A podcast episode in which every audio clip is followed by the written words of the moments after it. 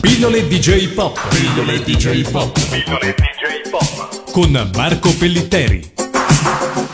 Eccoci di nuovo su Radio Animati per una nuova pillola DJ Pop in compagnia di Marco Pellitteri. Ciao Marco. Ciao, ciao a tutti. La nazionale italiana è appena uscita dai mondiali di calcio e mm, ne approfitterei per eh, domandarti quali differenze ci sono fra il calcio reale e il calcio come viene rappresentato dalla cultura pop giapponese nei cartoni animati che sono arrivati da noi. Beh, caro Matteo, ovviamente mi inviti a nozze, sono un appassionato di calcio, guardato e giocato e chiaramente come tutti gli ascoltatori di radio animati già uh, si stanno immaginando, le differenze tra il calcio vero e il calcio dei cartoni animati giapponesi sono tantissime dal punto di vista scenico, tecnico, tattico, spettacolare, anche filosofico se vogliamo, e talmente tante, anche in qualche modo facilmente intuibili da, da, tutti gli appassionati che conoscono sia il calcio giocato dai giocatori veri, sia quello eh, dei cartoni giapponesi, che io mh, vorrei semplicemente, quasi timidamente, concentrarmi solo su alcuni aspetti mh, non eh, poi particolarmente ovvi, partendo da, dal gesto con cui nei mondiali del 2006 eh, i giocatori italiani esultavano dopo fatti i gol. No, Totti col eh, pollice in bocca, Tony le volte che ha segnato con eh, la, l'orecchio svitato e così via, eh, che risultavano belli proprio perché l'Italia era forte e vinceva Mentre questo mondiale, i pochi gol che sono stati fatti hanno visto eh, l'esordio e subito la morte di un gesto inventato dai giocatori italiani che è quello della VVZ, cioè le dita a trombetta. Eh, ma i gol che l'Italia ha fatto sono soltanto due, quindi in qualche modo risulta ridicolo questo gesto perché l'Italia già sta facendo le valigie. Eh, perché nel 2006 invece è andata meglio. Beh, nel 2006 l'Italia ha vinto i mondiali, proprio di calcio sei sai, magari sai a, a, memoria tutti i risultati della New Team, eh, però non sai quella, quelli del calcio vero.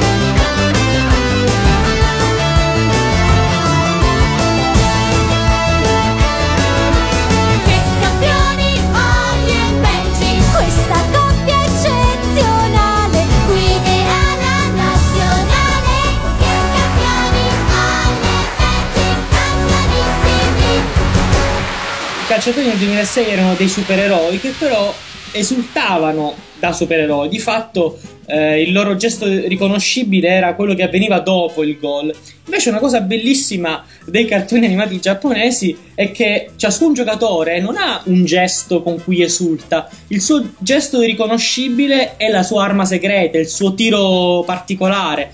C'è il tiro da tigre di eh, Mark Landers, ovvero Kojiro Hyuga, eh, c'è il, il tiro dell'aquila di eh, Oliver Hutton, ovvero Tsubasa Ozora, c'è il tiro del falco di Bill Everett e così via. Ce ne sono tantissimi. Ehm, quindi, diciamo, c'è una sorta di segno di riconoscimento totemico eh, per, un- per ogni giocatore. Questo significa essere calciatore supereroe. C'è uno stemma riconoscibile, una mossa riconoscibile, una sorta di superpotere, se vogliamo. Questa è una cosa bella, eh, anche se poi eh, chiaramente anche nel calcio dei cartoni animati giapponesi ci sono eh, i giocatori in qualche modo più normali che non hanno mosse segrete ma che sono bravi e che i gol li fanno. Quelli che un pochino in termini quasi razzistici potremmo definire i gregari e che però eh, diciamo, costituiscono in qualche modo il corpo vero e proprio eh, della squadra anche fittizia. Quindi diciamo anche se l'Italia ha perso cerchiamo di consolarci ricordando un pochino un certo tipo di spirito calcistico che i cartoni giapponesi hanno insegnato a molti bambini eh, e ex bambini che oggi sono magari calciatori professionisti e che sono rimasti a casa o perché sono vecchietti o perché non sono stati scelti dal nostro beneamato mister. Senti, ma a proposito di calcio e Giappone, mi raccontavi prima che sei appena stato a un festival, il Festival Japan in Love a Chiaravalle, dove hai conosciuto un personaggio particolare che ha tema con, con l'argomento della pillola di oggi. Sì, infatti, ehm, il festival appunto Japan in Love, eh, provincia di Ancona, si è tenuto dal, dal 10 al 13 giugno e mm, io sono stato invitato per tenere un incontro eh, sulla cultura pop giapponese in Europa, insomma un mio cavallo di battaglia, diciamo così.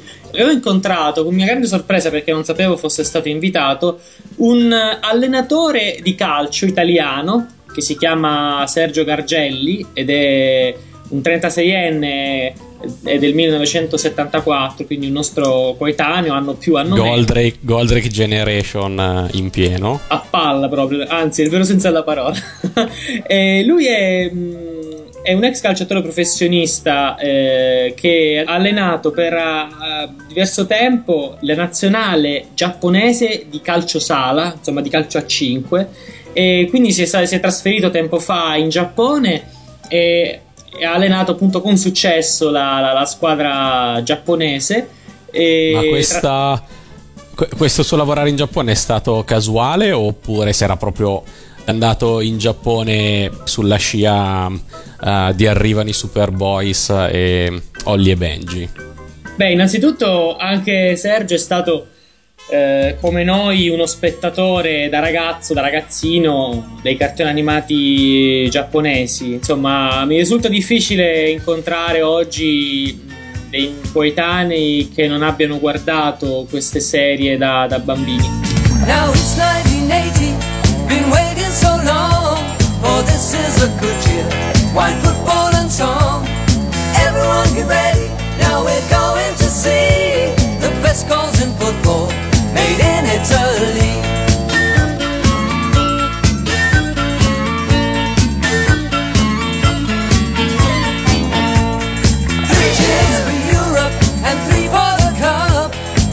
more for the champions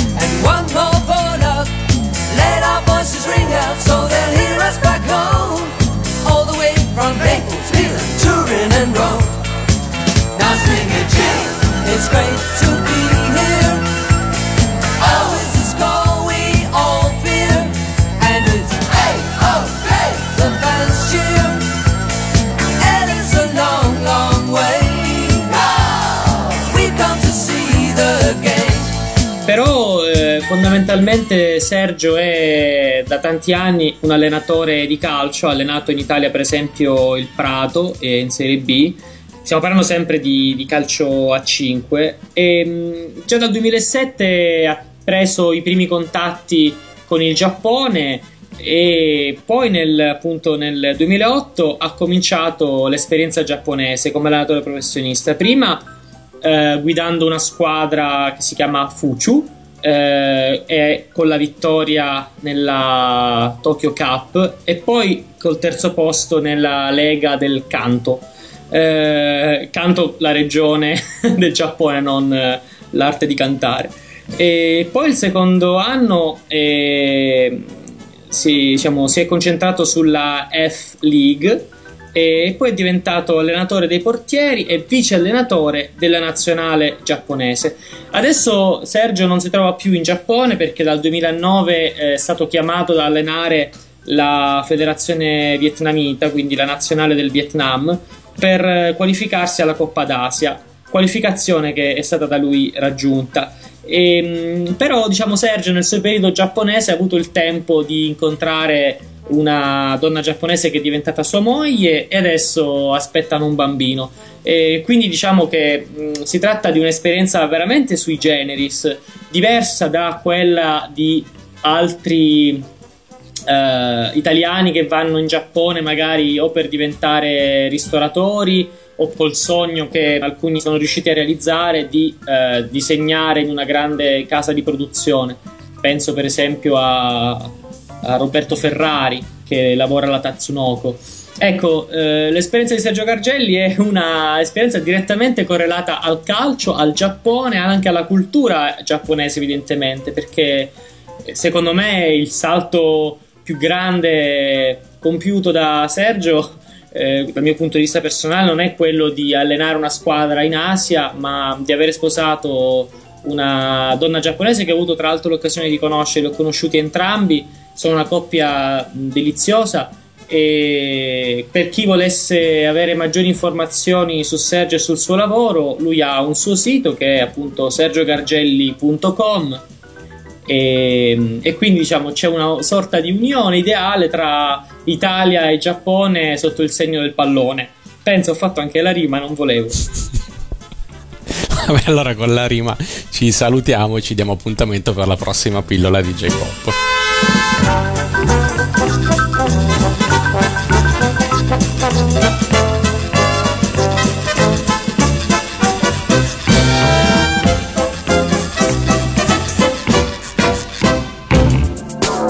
Pillole DJ Pop. Pillole DJ Pop. Pillole DJ Pop. Con Marco Pellitteri.